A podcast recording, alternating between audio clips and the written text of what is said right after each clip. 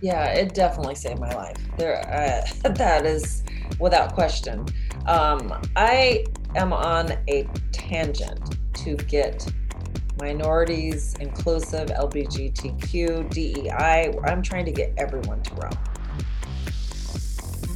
Hello, and welcome to Steady State Podcast, your rowing fix where the water is always flat, the catches are clean, and you can always hear the coxswain. We're revealing a narrative about rowing culture that celebrates the expansive array of rowers, coaches, and coxswains in a podcast designed to savor a real life experience from launch to cox seat at every level. We're Rachel Friedman and Tara Morgan, and this is Steady State Podcast. Sit ready.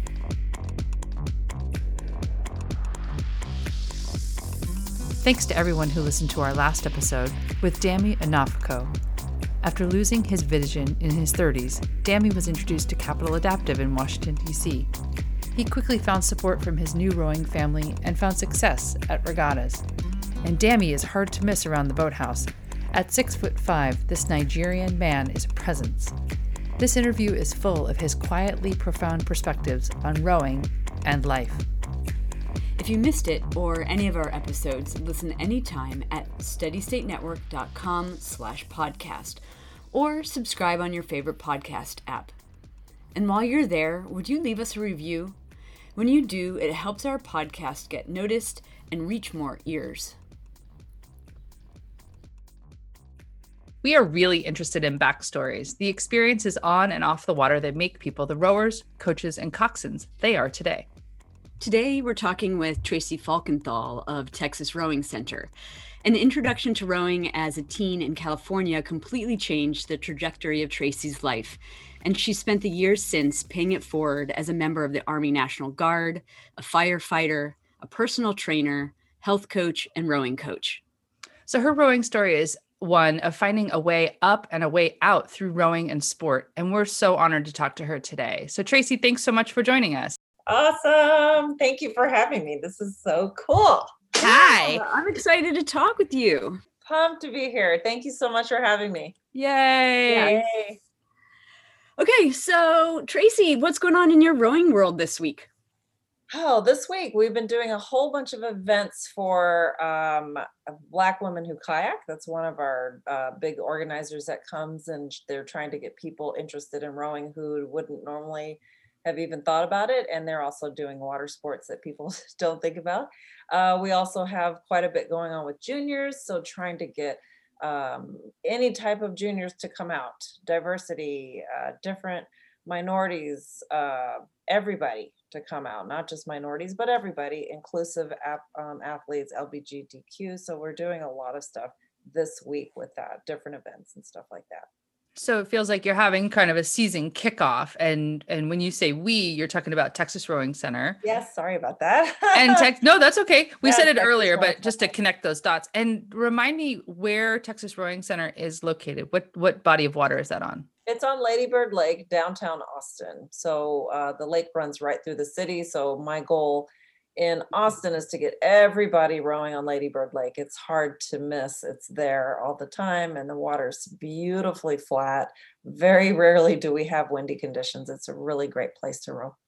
Plus, you are like uh, kind of like uh, some programs where there's a lot of visibility. People are walking. There's a walking path there, isn't there? I know that when they take the eights out, they have to be careful not to like uh, crush people in the walking path who are going by. It's like a walking and cycling uh, parks path. Yeah, girl, you got it right. We have thousands of people walking through our club all day. So it's a really good uh, free advertisement, if you will, to get people to come and try Texas Rowing Center.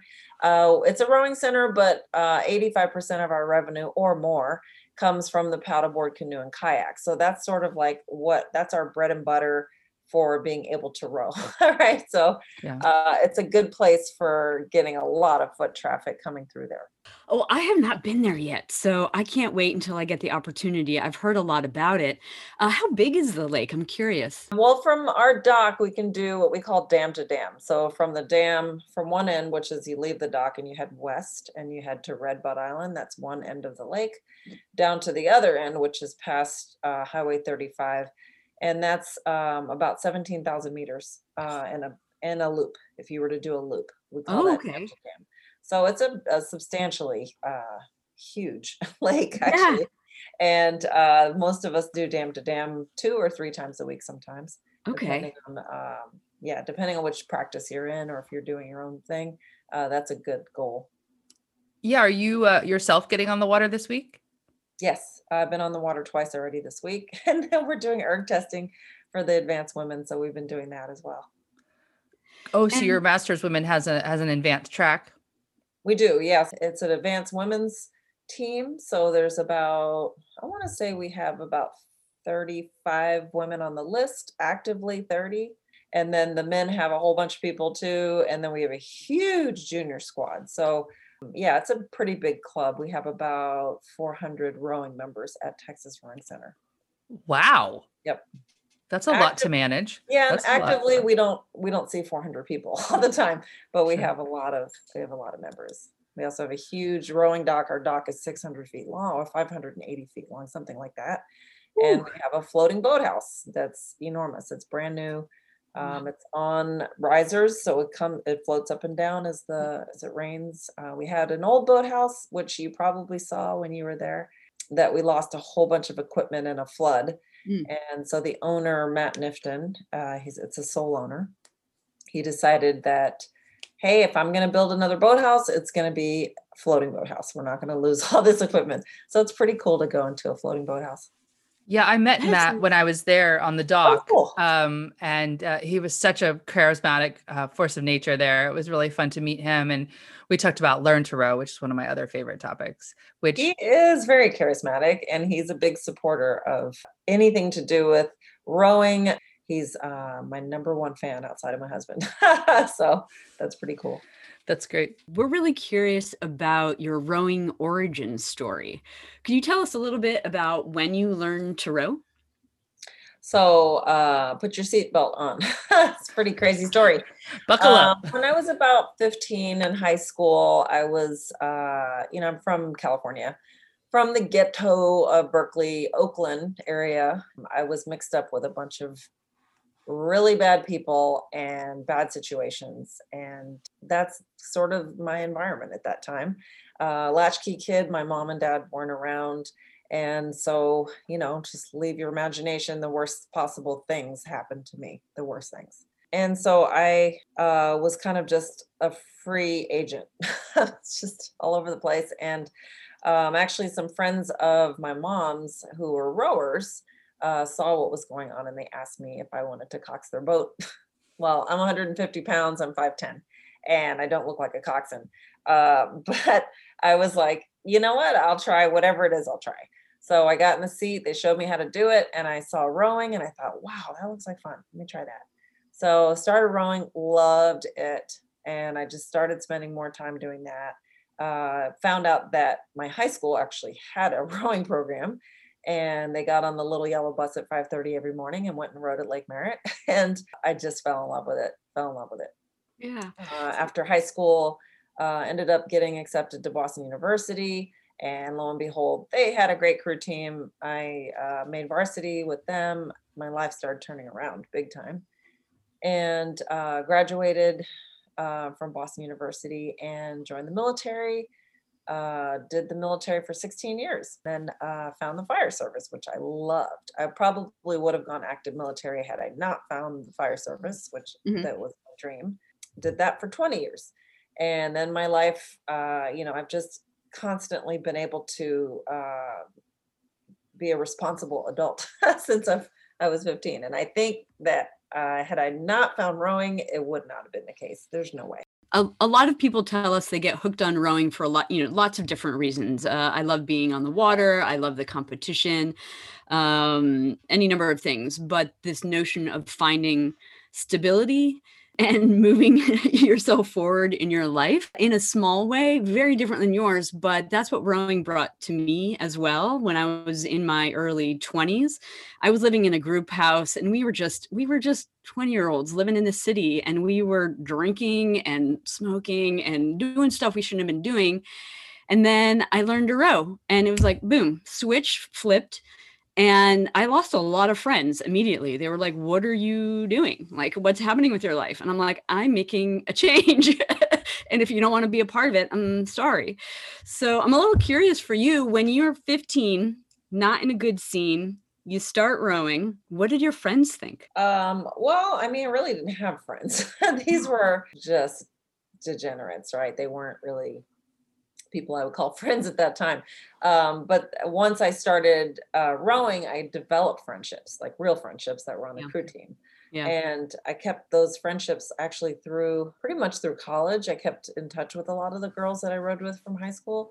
And then the other people that were I was hanging out with, they just disappeared, right? And uh, on the top, another side of this story is I've been drinking since I was 12 years old. I was an alcoholic, so that led into some of this other these other groups I was with.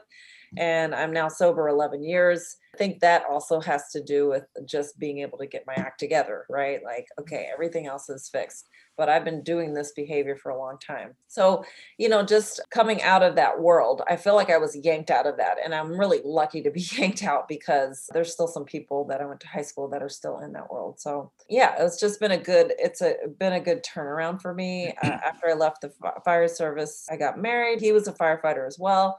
And been trying to convince him to row. He won't even try it. He's a handball guy. My Uh, husband won't either. My husband's won't go. interested. We- We've been together for 17 years. He's like, no, thank oh you. Oh my god like don't try to talk me into it Nope. yeah so it's it's sort of a little bit like when i saw a most beautiful thing it was like wow that's sort of my story right there because i could have Mhm. been having an ankle bracelet and some other stuff right um i did end up having a kid when i was 18 so he's 35 now and i'll be 55 uh, on friday so yeah Happy birthday. you know, and he's a good kid. Like he turned out great and he's married and lives a productive life, but it could have been a whole different story. So Um, I'm curious about these mom friends. What did they say to you? Did they say, "Hey, you got to come try this thing"? It's oh, something. these were guys. I was thinking about mom. These were men. They were male male masters rowers. oh, Yeah, okay, were okay. dads too. I think they were just kind of noticing the path I was on. And my Mm. mom would have these little parties, and that's when they would get to see me. A bunch of these guys were rowing together. They were in an eight. They were always rowing a six people in an eight because they didn't have enough guys and they didn't have a coxswain. So um, that's where I kind of got thrown into that mix. That's really nice. I can just imagine a scenario like that. Like we, we've talked to a lot of people who uh, feel like they were approached at the right time in the right situation, and they said, "Hey, you should try rowing." And we've interviewed so many people like that on the podcast. You never know. Like that learn to row poster is on the wall, and you decide, "Oh, what the heck? I'm going to take that class," and it and I never your. would have tried it. I don't think I would have tried it because now, like, I try to talk kids into rowing, and they're like, "We don't know what that is. What is that?" But Mhm. he kind Yeah. of explained to me as a coxswain, like, which is really funny how that got my attention. And maybe uh, that I was in charge of a bunch of guys in a boat. I don't know. Yeah. Who knows? Uh, but it got me to a good place. Do you Yeah. remember like that first practice? Did someone, did one of those guys literally like pick you up and bring you to practice and say, we're going to get you there and get you in a boat? No, actually, they were like, "Hey, come down and try." I got on the bus. Their boathouse was in deeper in the ghetto than I ever thought it would be. It was in a really bad area, and I ended up, you know, I remember that trip big time. I was on a bus. I had to get a transfer to get to this the place where the boathouse was. It's not there anymore. And uh, I was like, wow, what am I doing right here? It's six in the morning. It's dark. I'm going out to do this thing. Uh, once I saw them, I felt like, okay, it's all good and then I did. I went back a couple times and and coxed their boat, and then I started rowing. Was That's great. influence. Yeah. Ha- Have you ever had a chance to chat with them since then I about where. No, where I you've ended up? Those guys. I don't know where those guys are anymore. Hmm. Forty years ago. So, what made you choose Boston University? Uh, actually, I'm a musician. I play bassoon. I didn't think that question would come up. That's great. And uh, they were looking for bassoon players big time. And so I auditioned and I got it. So I got a scholarship in music. And uh, that's what got me to BU and ended up loving Boston. I didn't know anything about it before I got there.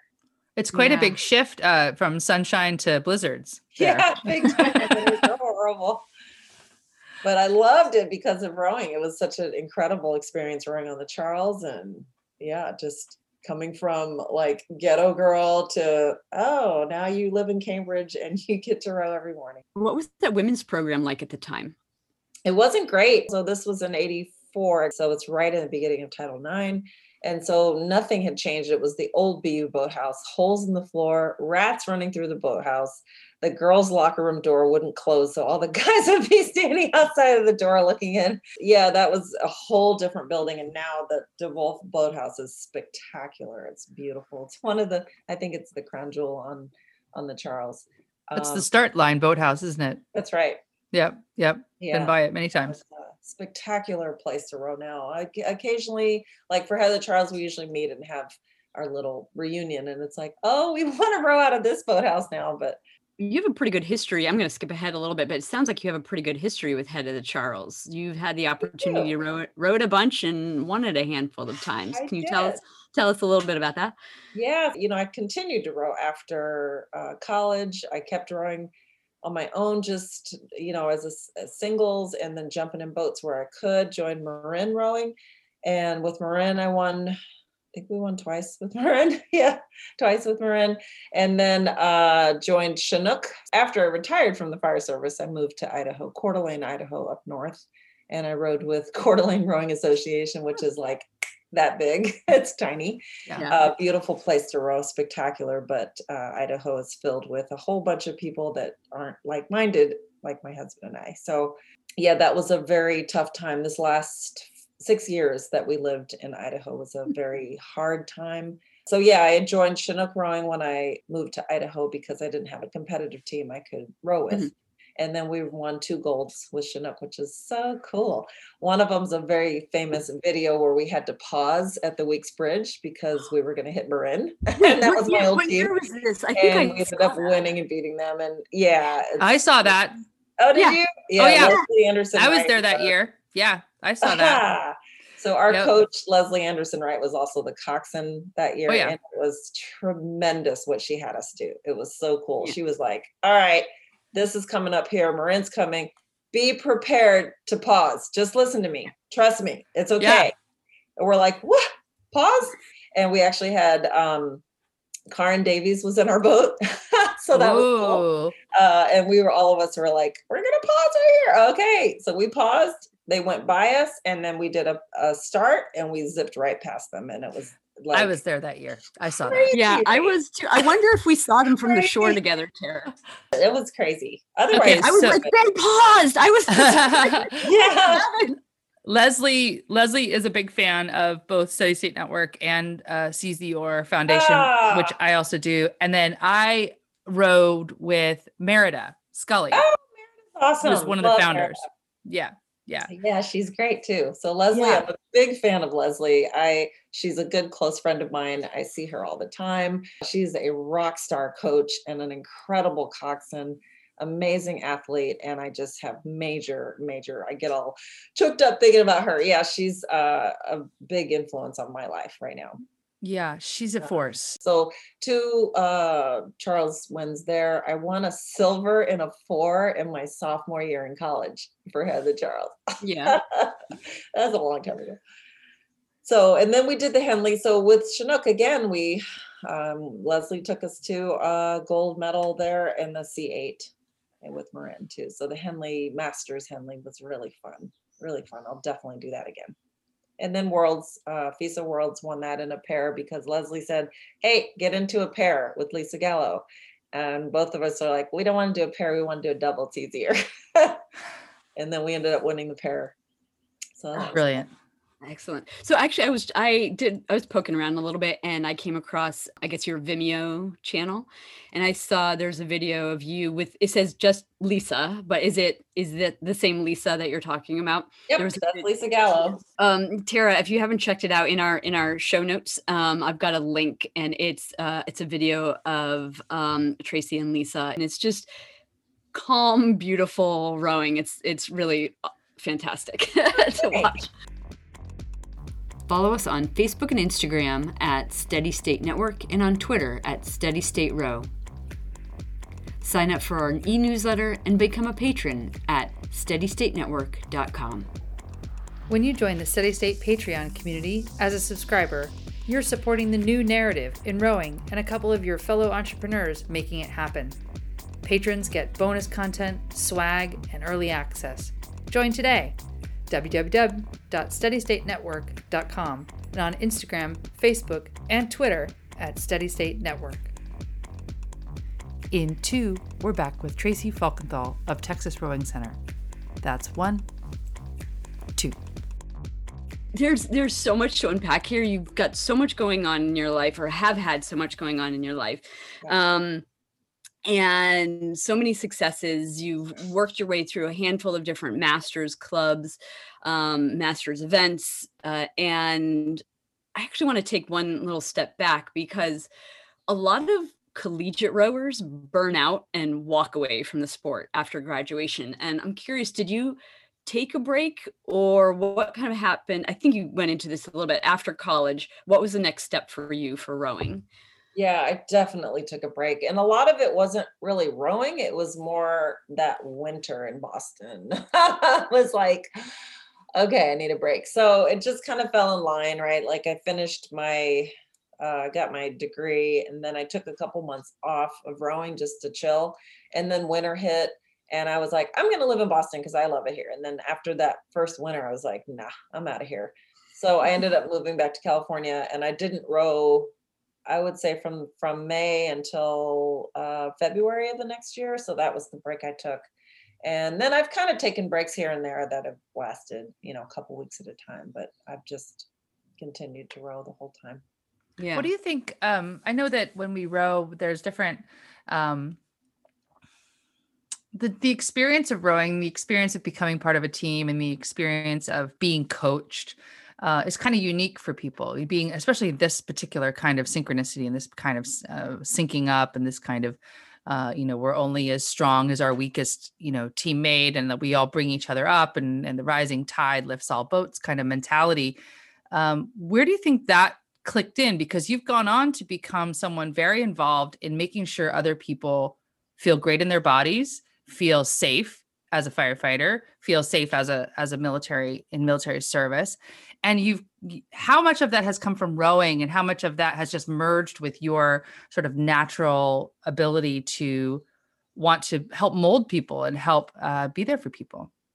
Uh, definitely more so from the military. I think um, rowing was good to kind of pull me out of a bad situation that i was in but then uh, going into the military um, was a really great confidence builder and immediately i was put into uh, I was in a platoon sergeant role. So I was in charge of 30 people right away. And so that kind of taught me the leadership, weakest link, you know, strong as strong as your weakest link, and you can't leave anyone behind. So that was tremendous for me. Uh, the biggest thing in my life, I think the biggest turnaround for me was the military. That just took me out of flower child, flaky girl to, uh, you know, combined with rowing, it took me to who I am today and then the fire service was on top of that right? So i did the military i was in the military 16 years when i got into the fire service. So i kind of came in the fire service late i was 31 and so i did both of them for a while um, but the fire service was like a no-brainer because it's paramilitary so it was an easy step for me to go that direction. Uh, but definitely that's where i got a lot more self-esteem a lot more confidence was military the uh, taking care of my body part, uh, watching what I eat. Like the military taught me a lot of that stuff that I didn't really have parents around to teach me that stuff. And as a result, you became a personal trainer, health coach, and then, of course, turned your experience in rowing into a coaching role.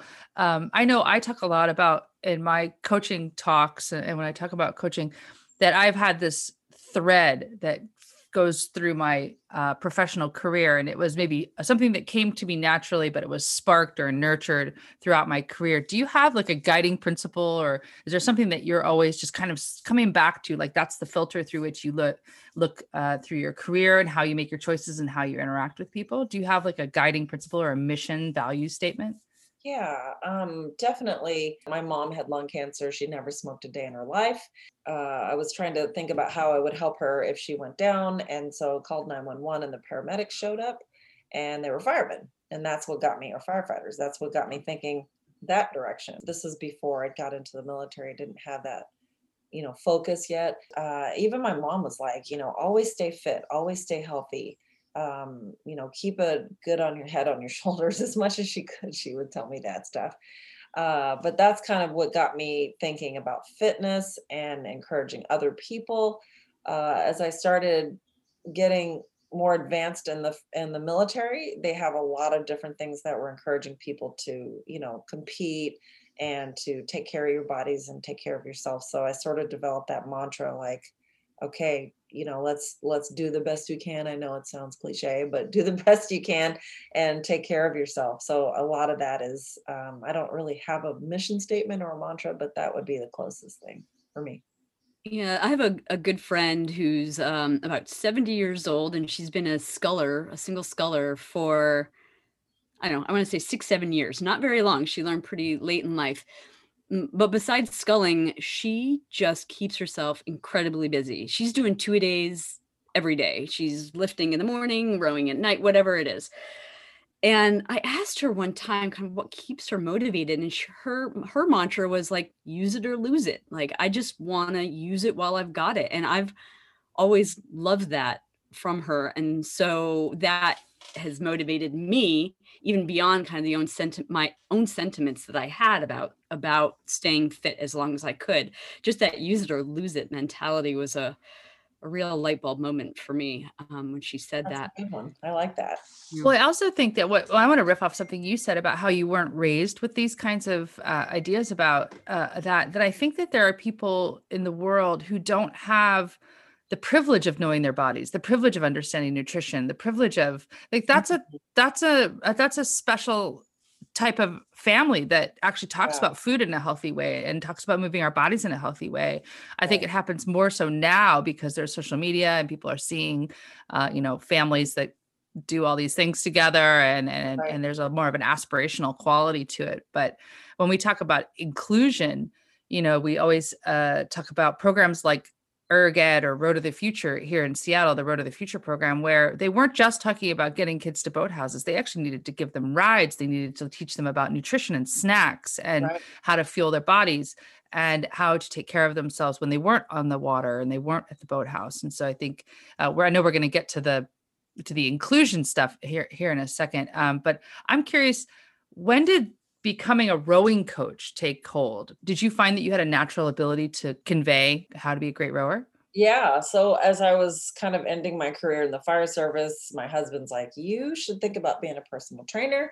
I had just gotten my uh, pro card as a bodybuilder, so you can see like a running theme for me. I am uh, have a huge addictive personality, like very can be dangerous, right? So um, addiction has been a problem for me, and I can now I can sort of like identify like, okay, that's addiction right here. This is like not healthy so I had that with, uh, I've had it with rowing before, uh, definitely with bodybuilding, got obsessed about it until I had to have the pro card. And um, I've had it with other, you know, food stuff and, you know, eating disorders, whatever it is, like eh, that's me, all or nothing. So uh, my husband's good for me. He starts going like, babe, something's going on right here. Let's take a hmm. chill pill. Hmm. Um, so I started doing training uh, to get my pro card as a bodybuilder. And then I got my pro card, and I was already uh, developing a clientele list for my personal training, which I loved helping people get in better shape, feeling. And it wasn't just personal training; it was health coach. It is. This is what I do now: health coach, personal training, um, helping people, you know, figure out uh, how to live a happy life just balanced homeostasis, balanced happy life. And so that in turn was coming back to me, right? It was paying me back because I was helping people. Again, you know, as a firefighter, I wanted to help people. As I'm retired as a firefighter, I was thinking, like, I want to keep filling that hole. I want to keep helping. So I had a huge clientele list from my personal training. So I kept doing that. Uh, the training started to become like something that was really easy for me and people were getting stronger. It wasn't me doing the work. I was just suggesting things to them and helping them train and figuring out their food stuff and lifestyle. But it was happening. And I was like, wow, this is really working great. And people are getting results. Uh, and so that branched into, you know, a couple of my friends were like, hey, would you mind like coaching a couple times in the rowing boat, like just helping us for a rowing stroke? And I'm like, sure. Uh, started helping people on the erg, started getting people interested in learning how to row.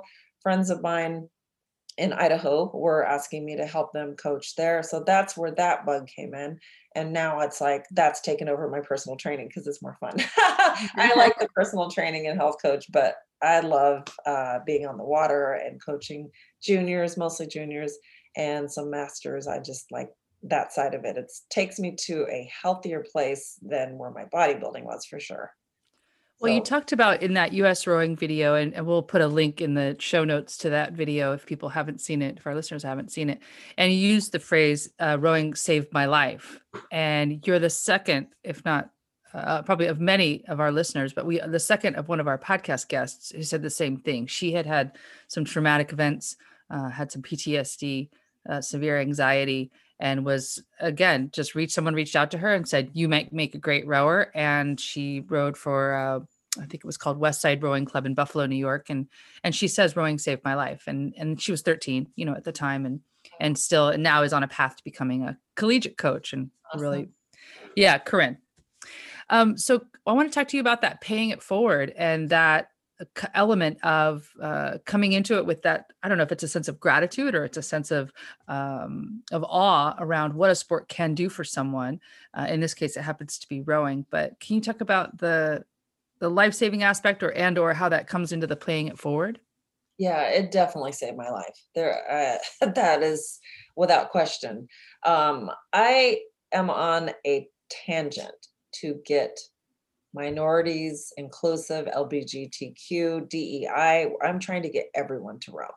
I mean, people make fun of me because I walk right up to people on the street or, you know, at Trader Joe's, like, hey, come out here and try this.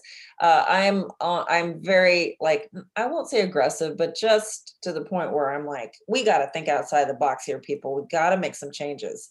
Uh, we've got to make our sport less elite, more approachable. Like this is something where we've got to change. Uh, U.S. Rowing's even like, what do we need to do?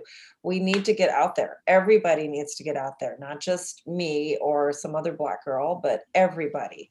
Um, I feel like it has to be something like this has to be a big change. We have to represent our community and our sport. The sport will die without it and uh, there's so many like i love that you said are you in awe of the opportunities? Yeah it's incredible the amount of opportunities out there. They're sitting on this table right here and mm-hmm. nobody's no one's taking it. They're not taking it. Mm. so um, i'm trying to figure out a way to you know get out there. So little by little like the movie a most beautiful thing i think really opened up a lot of people's eyes.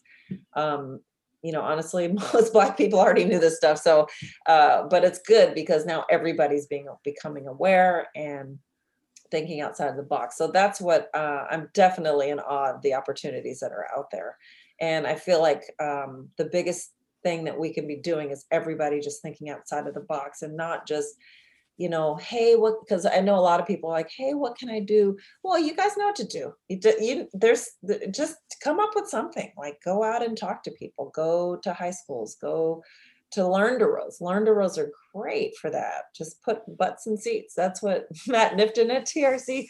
Just put butts in seats. Get them rowing. Get get them to try it. Yeah, you know, and it's no secret, right, that clubs have for basically forever been the domain of white and wealthy, and conversations um, about diversity and inclusion that had kind of been happening for a while really exploded last year with the Black Lives Matter m- movement. And there were a couple of missteps la- last summer that US rowing made, but what it turned into was this national conversation about US rowing. Yeah. And it forced us to look at what the welcome mats look like outside of all of our boathouses. So, um, based on kind of what we've seen happening across the country, and I know you said you're not really on social media, but there's a whole lot happening there. Um, what do you think about you know conversations that have been had in the last year? And and my question was you, do you think we're moving in the right direction? And if so what's happening well and what else needs to be done? Yeah, have you, have you seen anything that's working really well? Yeah.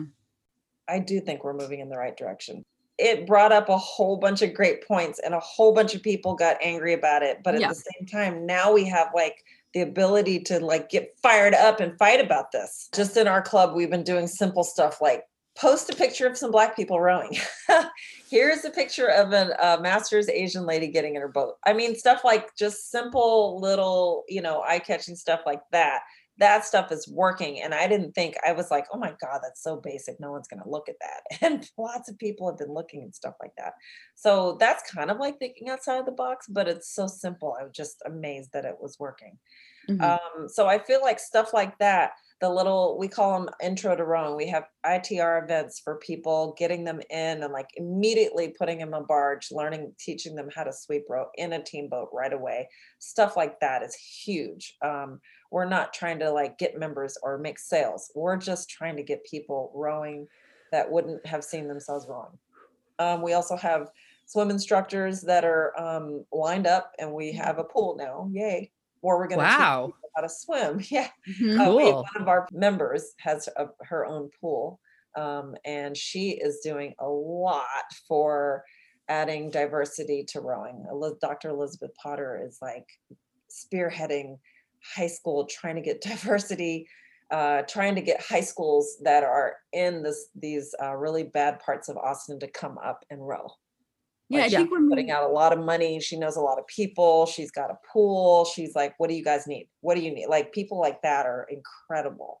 And it's a great it's a great moment when you can actually take that from uh, from a donor or from a, a person who wants to get involved and say yes okay let's push the ball forward. Let's take advantage of this resource. And even just people's energy around it. And i think with social media stuff you're right like just simply posting images of your actual boathouse population we're all learning that lesson with just show people that they can be there like and it could be that simple as a poster or a or a tiktok or or something that's up in the world. and world then also the owner, um, I think I, have said his name a bunch. but Anyway, Matt Knifton is my a good dear friend of mine, but he's been very generous, right? Like with memberships and events and all these things we're doing. Like without him, like there's no way we would be making these changes. So he's always giving me kudos, like, "Wow, you're getting all these people here, and we're we're adding diversity to the team because you're here." And I'm like, "No, brother, this is your club. You've made this happen." So uh, without the, you know, we have like 28 Aeros and Maas, Maas 24s that we can put out a bunch of people at one time in singles. We wow Training, we have a whole bunch of training doubles that are like Maas Maas training doubles that are very beginnery, very stable boats. We have uh, beginner quad boat. You know, we have lots of different um, equipment and coaching staff, and we have everything at our disposal to like teach a whole bunch of people. So um, he's willing to, you know, with these high schools that are coming in. This is brand new. He's been trying. He's like, I'm this white guy, and I've been trying to get diversity in this club for a long time. Go get it, Tracy. So we've been like partnering to do a whole bunch of stuff. So those changes in our club in particular, those are big changes in Austin. Obviously, Austin is a really liberal environment, and we want to have like diversity, and everything. So the city, that's the next step. Is we are trying to like uh, have a liaison to the city where we can start making this more of a city kind of inclusion event, not just TRC, but everywhere. Now, for people who don't know Austin, can you tell us what the rowing scene is like there, both at the masters level and maybe at the juniors level? So, what what is the pipeline uh, for rowers there? So there's uh, Texas Rowing Center, which is where I am. It's at the west end of Lady Bird Lake. And then there's Austin Rowing Center, which is down by the east end. Um, up until, I'm not really sure, but up until a couple years ago, we didn't really have a lot of national level athletes. And now, when winter comes, the whole dock is filled with Olympians and national level athletes. So that's kind of cool to have that vibe coming in. And it's starting to become this place where people are like, oh, TRC, we got to go there in the wintertime and do our, our winter training. Um, there's pretty much two rowing clubs. That's it on the on Ladybird, and it's huge. So we have room for uh, lots of rowing. Um, Austin Rowing Club is uh, a little bit different. They're run by a board of directors. It's a beautiful boathouse, spectacular boathouse, and they have showers, which is really nice. Um, but they're not open as much as we're open. They're a little bit more conservative with the times of years that they're closed. Uh, TRC on the flip side, we have a beautiful new boathouse now. We're open all the time. So you know that you're going to be able to get on the water all the time. Mhm. Plus, they have that second revenue stream of uh, boat Yeah. rentals and uh, have just mastered that. I think uh, boathouses that realize that as not only a revenue potential, but as a participation potential. So you might see more diversity at your boathouse if you offered stuff that was more accessible, like a kayak or a you know a paddleboard or something that um, didn't have that tinge of elitism to it that rowing might you know if people are just wanting to get into the sport and they show up at your boathouse and they go well what's that over there? Yeah, that's like that looks point. cool. And uh, what i love about texas rowing center is that it is so like come on in like literally no walls. It's just like hey everybody and it's not like uh, at austin which is a very traditional boathouse there's like a big imposing door and there's it's a big building and you know uh, we talked about with uh, richard butler said this Oh, that you can't see from the front door of a boathouse what actually is happening because rowing happens behind the boathouse. Right. So how do you tell people on the front of the boathouse Yeah. What's happening? And in Texas's situation, much like uh, Brandon Johnson's BLJ rowing, much like uh, a Parks Department program where you're just sort of out and about with everybody, um, you're very visible. So Love, love Brandon Johnson, love Richard Butler. Those those are two of my idols. Those are great people with what's happening with diversity, inclusion. Uh, yeah, that's interesting. An interesting take on the front of a boathouse. Like even the BU boathouse is like complete wall. There's you can't tell what's going on in there. it adds a level of mystery and a level a barrier i think to understanding so what if bu boathouse put you know a mural on the front of their boathouse that had That's a like idea. a mural of all the different kinds of rowers that, that that they serve well Mm-hmm. i'm curious about dei initiatives in the community and like the different things people are trying and one thing i feel like is exciting and i know rachel and i talk about this a lot is new boathouses and new clubs uh, founding out of uh, these kinds of initiatives. Uh, Relentless Rowing Academy, we talked about before with Ash Pryor. Um, she's definitely a rising star and a beacon um, for people to learn from in terms of just inclusive, being inclusive and like, hey, come on in and let's play.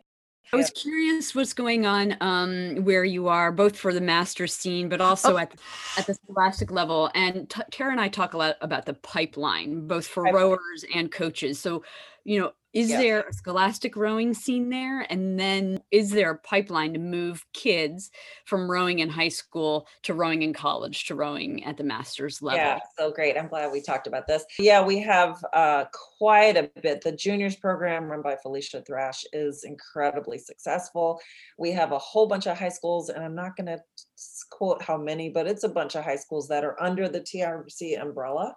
So it's a rowing center. They're under that umbrella. They compete. They're very fast. The women are very fast. The men are few in numbers, but they're fast um, and a competitive teams. So we have, uh, we start with the rec crew, which is rowing, paddleboard, canoe, and kayak. So they start in that right away. They start in kind of the funsy stuff and they row. You know, that's um, the same time during the year as the, the novice and varsity. Then they come up to novice and then they spend a year there and then they they do the varsity squad if they can make varsity.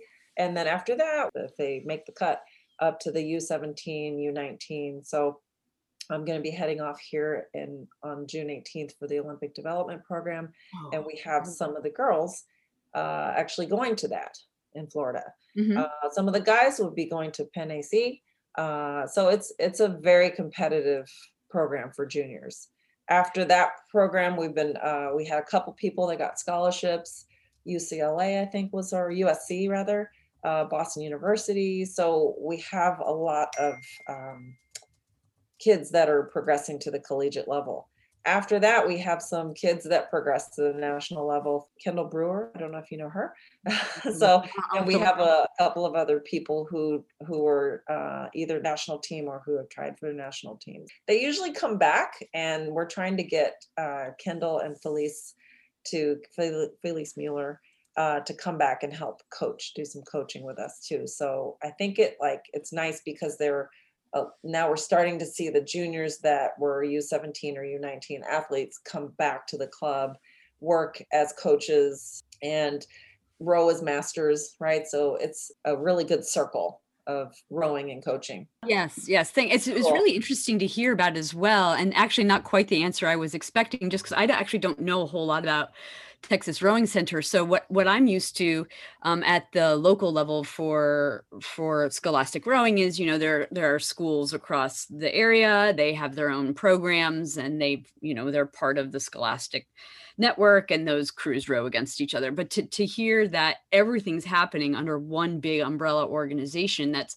well funded well supported and now like you were saying you've got this group of people that have made their way through the levels and can come back and bring their their knowledge and skill sets right back to the Texas Rowing Center and keep it keep it moving along and keep it vibrant and engaged is really impressive. And I wonder because I've never been in a rowing club that's had a sole owner. Never. Oh, this is the first time I was like, sole owner? Is that possible? I didn't think that was possible. I thought you had to have a board of directors. And so I looked at that for level three. I took the US rowing coach certification level three, which was wow, incredibly hard. oh my God, it was way more than I thought it would. I felt like I was getting my master's degree. Mm. Crazy hard and fun, really great time. Um, but we talked about you know you you develop your ideal club whatever you want it to be. You Mhm. want it to be board of directors you want sole owner how do you want it to be run how does it work out? It was such a great assignment and i never would have picked sole owner and i'm like sole owner that's what i want. That's working great. So yeah it's an interesting business model and it's really hard right? Because everything goes to matt and a lot of it is you know what i say goes and a lot of it is well let's talk about it he also has a charity, uh, Texas Rowing for All, and that's all of the adaptive rowing and uh, Travis Manion Foundation. It's our veterans. Um, we will be having uh, police and fire hopefully pretty soon. Yeah, there's a lot of arms, but everything filters into one. You know, I love that. I'm really inspired by that because I'm a founder of a rowing club. After about six years of running it as a, as a sole proprietor, as a as a sole business owner, um, I thought I'm leaving so much money on the table. People want tax deductions for their donations, so I got a nonprofit status. And I've been in the nonprofit sector my whole career as a professional fundraiser. That was my career for many, many, many, many years. So you would think, right, that I would just like openly embrace this this business model. Mhm. Yeah. Uh, it's a challenge. I think it's a challenge. And I, I love that idea of having the multiple arms. I think boathouses can think outside the box that way. Um, when you have a motivation as a sole proprietor or as a business or a corporation, it's a different vibe. And then if you Yes. have a charitable arm, you know, I think there is an assumption that we should all be charities. And I think that really can uh, influence how we run uh, yeah, the well, business. the paddleboard stuff helps us row, and that's how Matt puts it. Hey, this paddleboard stuff you guys are complaining about, it helps it so that we can row right here. So Yeah, yeah, that's great. Have you ever seen any models around the globe or anywhere else in the world that that you'd like to try? Like I know with Fulham Reach Boat Club in the UK, they've been going to prisons and jails and teaching people how to row in prisons and jails. They have this great program, um, and these That's guys will fantastic. well they come out of prison and That's uh, fantastic. Their repeat offense rate is like down. They hook them up with a boathouse near where they live. They get them out of their friend groups. They get them away from the people that made them make bad decisions or helped them make bad decisions. And it's a great program. Steve o, Steve O'Connor is the name of the guy that started that. You know, we we see some programs that inspire us. You know, like that that seem so obvious. Like, oh, of course, you know, we should we should just be taking it everywhere we go. My nephew is uh he's a landscape architect and he just got his master's from Berkeley and so he showed me his they recorded his thesis, his um, master's thesis, and it was all about how do we reduce racism in parks. I'm like, what? It was really impressive that I I never even would have thought like parks can be more inclusive. And I didn't think that parks are racist, but there are some parks that have that implication. Um, and then also the you know of course the artwork the science that goes into it. Um, and i thought well that could be something where we look at rowing. Has rowing been seen as racist? Uh, obviously it's been seen as elite. Like maybe we can kind of dive into it the way he dove into it and look at it from another angle with history and this is relatively new for black people anyway we have uh, a lot of other minorities that are not hesitant right to come and try but for some reason one of the hardest demographics not inclusion black women. black women, my girls, me, that's me. Right. So I'm thinking like, hey, I'm gonna get myself out there and they can see and this, this is how it is. They just need to see that I'm doing it. So I do that.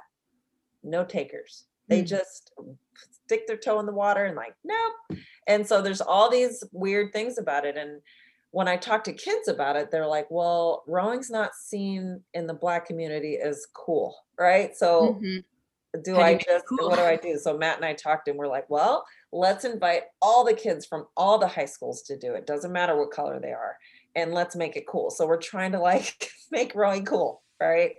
Uh, adults are more inclined to do it. Like I have a whole bunch of minority men and women who come, inclusive men and women. They're willing to try, but kids are like impossible to get black girls to come out there.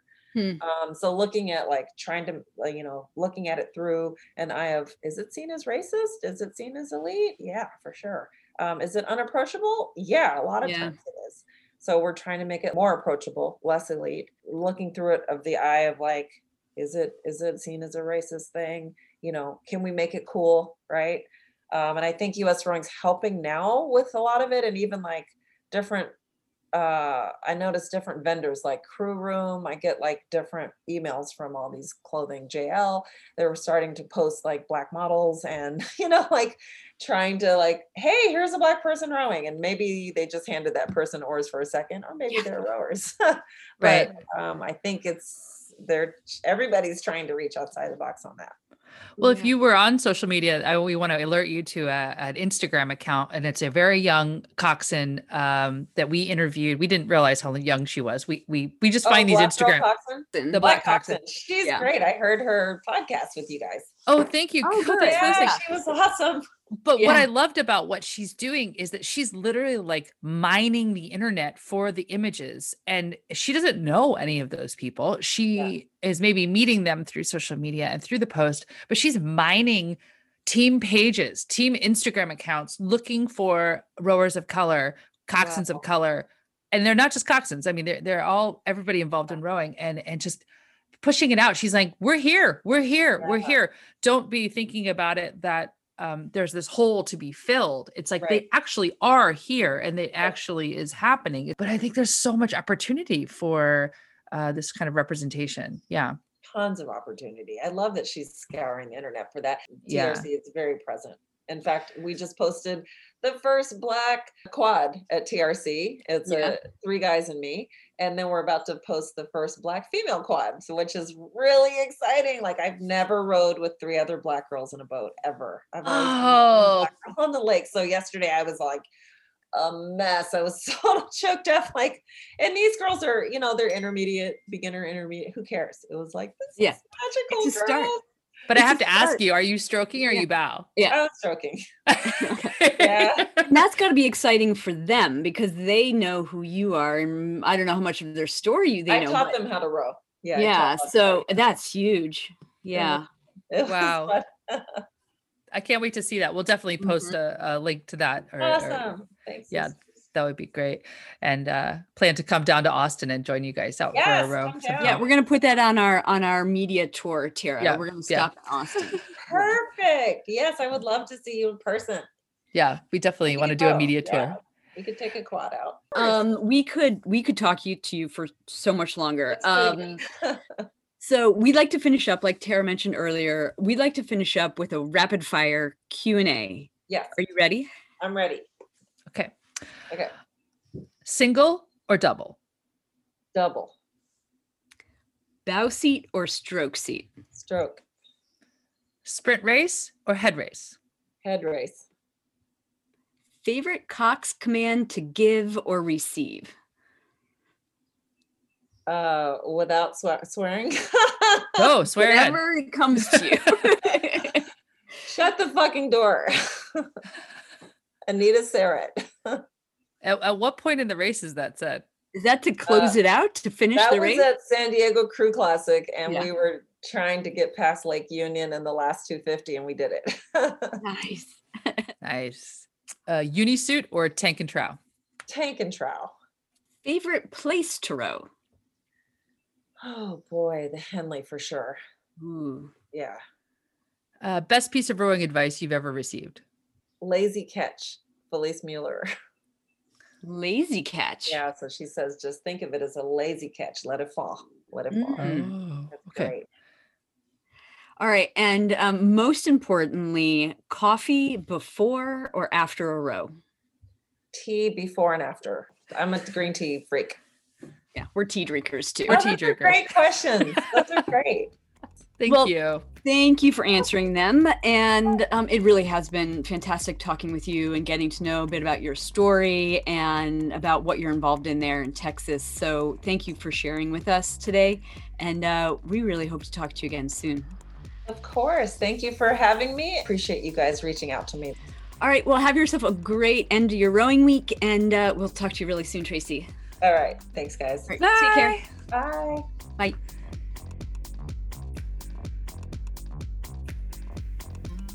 To see photos of Tracy, along with links to the people, clubs, and regattas mentioned in this episode, check out the show notes on our website. Steady State Network is interested in your story. If you've got something to share, email us at submissions at steadystatenetwork.com. Did you know that Steady State is more than a podcast? We've got virtual events happening every week that bring together the rowing community from across the country and around the world. Because we miss morning practices and really miss post practice coffee with teammates, you're invited to join us for a 30 minute coffee chat every Friday at 9 a.m. Pacific, noon Eastern on Facebook Live. So grab your favorite mug and add your voice to the conversation. And are you looking for workout buddies? Join us for Steady State Sundays every Sunday at 6:45 a.m. Pacific, 9:45 Eastern. During these free 60-minute steady state erg workouts, we provide cues and insights to keep you motivated. Arrive warmed up, work at your own pace, and stick around after to talk.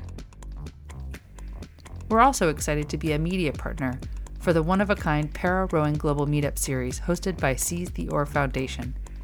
These free sessions are open to all para rowing coaches, athletes, admins, and fans to talk, connect, and strategize for para rowing success in 2021 and beyond.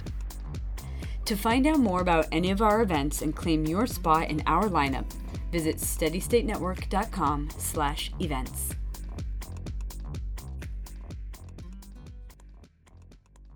Following our great conversation with Tracy Falkenthal, we asked her to send us what she thought her mantra might be on rowing, life, and everything in between. Here's what she sent. Rowing is a metaphor for life. It won't work if you're not chill. Everything must be balanced in life for it to work. In two, let it run. One, two, let it run.